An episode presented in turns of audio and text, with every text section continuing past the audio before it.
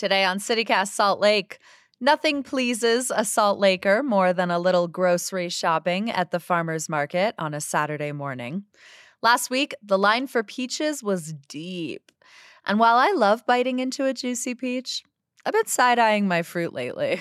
How much of our precious water did it take to grow you? So, lead producer Emily Means and I took a trip up north to Utah's Fruit Highway in Perry. We spent a morning with Thayne Tagge, a first generation farmer and founder of the Tagge Fruit Empire. Thayne took us on an adventure around his orchards and then to his office, because while the drought is keeping him up at night, he's also proud of the solutions he's implemented that have cut his water use in half. It's Monday, August 22nd, 2022. I'm Ali Vallarta, and this is CityCast Salt Lake.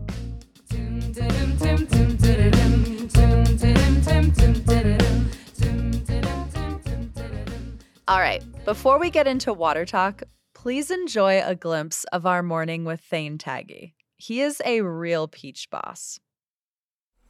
Okay, here we go. This is the sales call. Tagge's fruit. Tagge's fruit. moving fruit. Hi. Hi. I'm looking for peaches. We just started picking our first freestone Sierra Gems. Now you don't want to can these. You just kind of want to eat them or freeze them. The really good peaches are always on peach days or around Labor Day. Are those raspberries down there? These are all blackberries. They're blackberries. We've been picking for three weeks.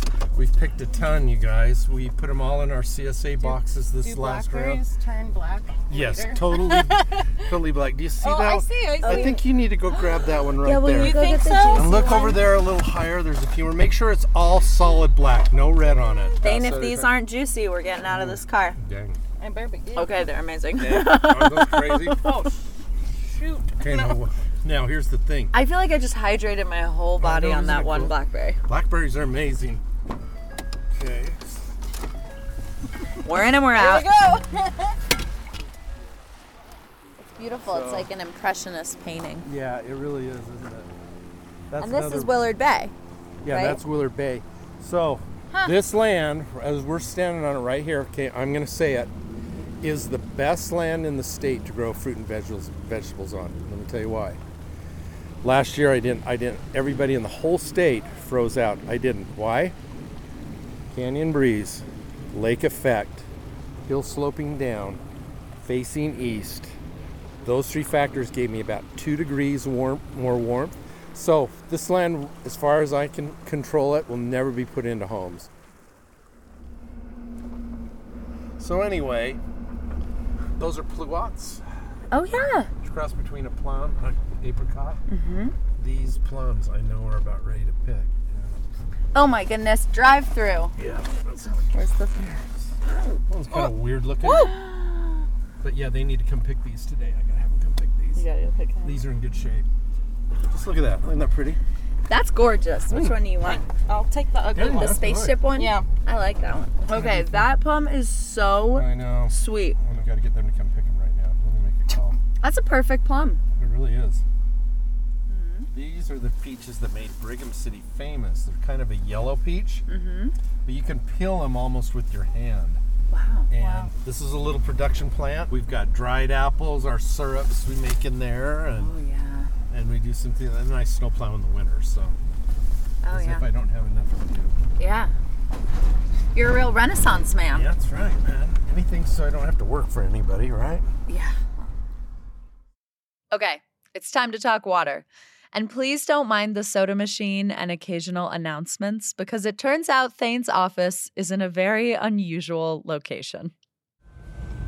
Thayne Tagge, we're sitting in your office, correct? The subway Correct. and the Flying J off of I 15. Corner booth. Corner booth. You've got a water, I've got a cherry Coke. Let's do this thing. Tell me about your farm. We bought the farm in 1997.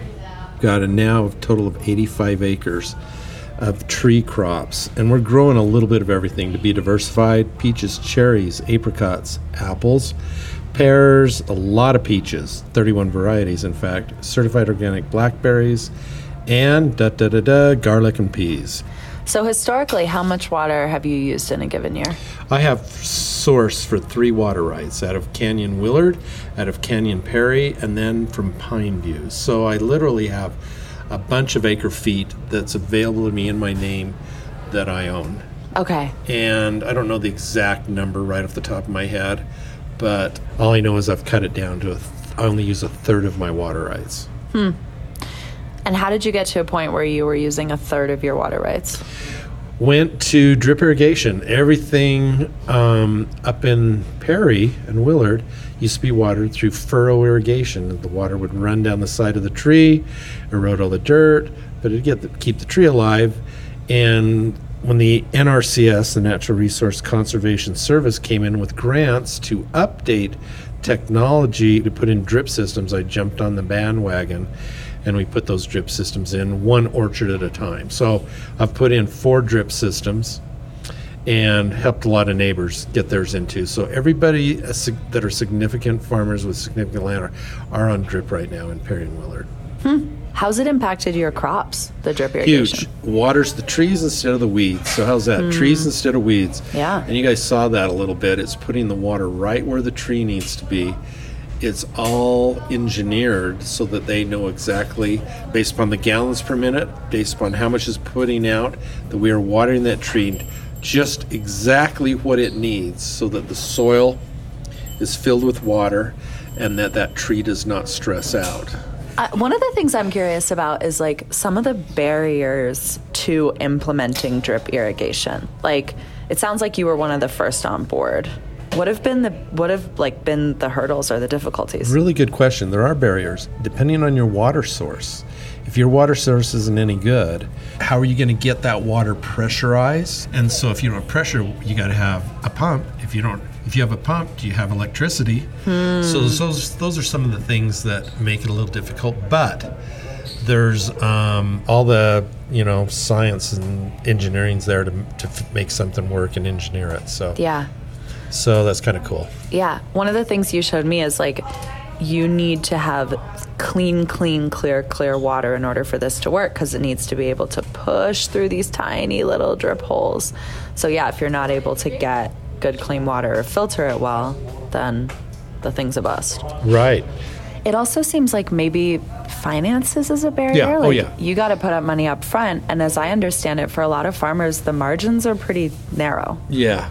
Yeah, you got to put the money up front. They don't pay until you complete it. So I had to finance it. And then they come out, hmm, Mr. Tagge, that looks pretty good, but you need to change that if you want to get your money.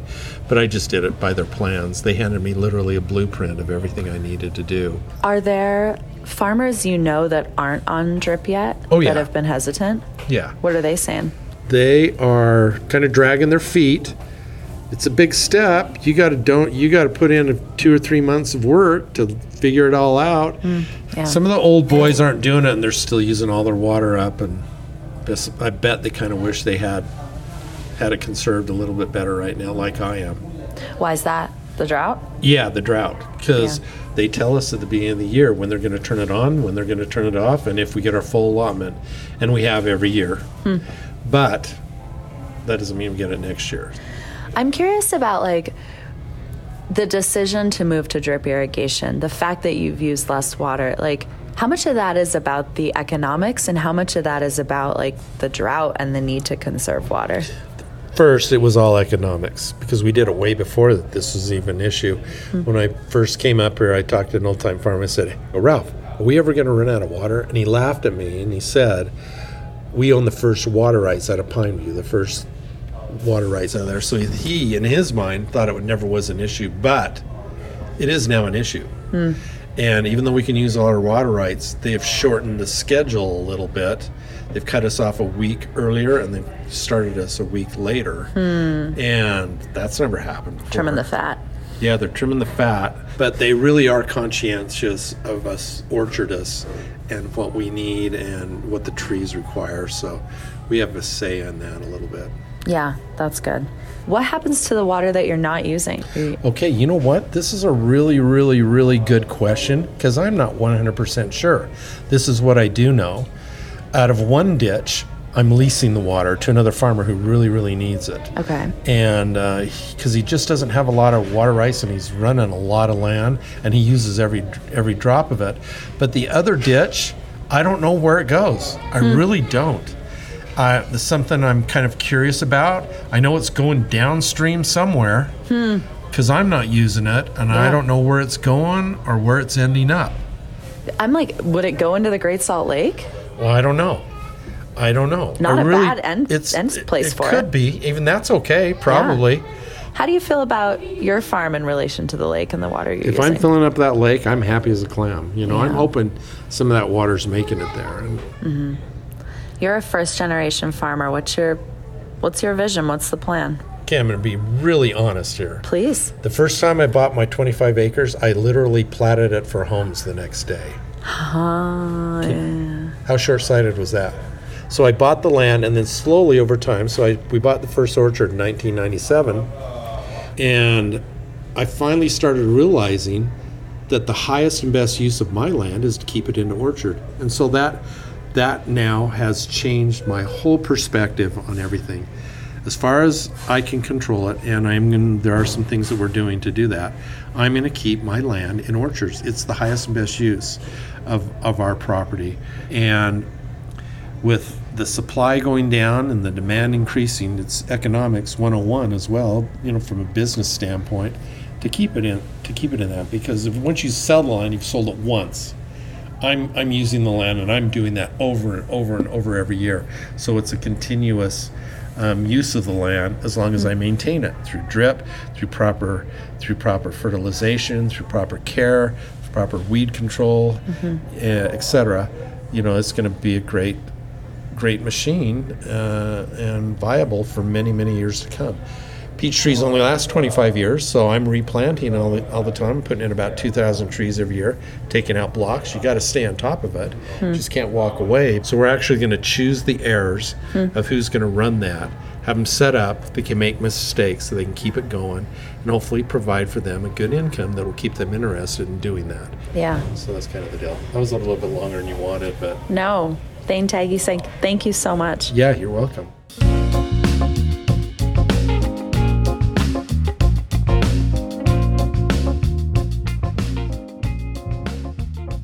Thing before we go. When we were riding back from Thayne's office, the subway and the Flying J off I 15, Thayne named one of the reasons he thinks his business has really taken off social media. His daughter, in particular, understands the power of the post, and their online presence has helped them build a strong brand. Yes, we Salt Lakers want to wipe dirt off our farmers market produce. But which farm stand do we beeline for? Probably the one we already vetted on Instagram. Now, how fair is it to ask our farmers to build an online presence? It depends who you ask, but I think it's a pretty tall order. For his part, Thayne Tagge maintains that the best farmers market in this valley is the one run by the Farm Bureau, Fridays and Saturdays from 8 to 1 at Murray Park.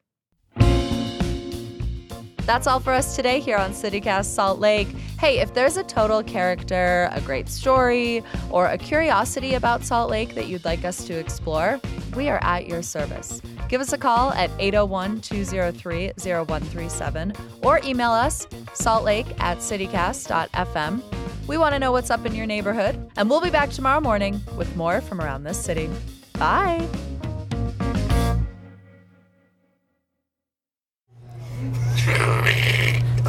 And now, sponsored by Coca Cola, yeah, here is your honestly. refreshment for the Thayne, day. you and I are both sponsored by Coca Cola, let's be real. It's already happening. And That's why we're now a sitting quick upright. message from our sponsor.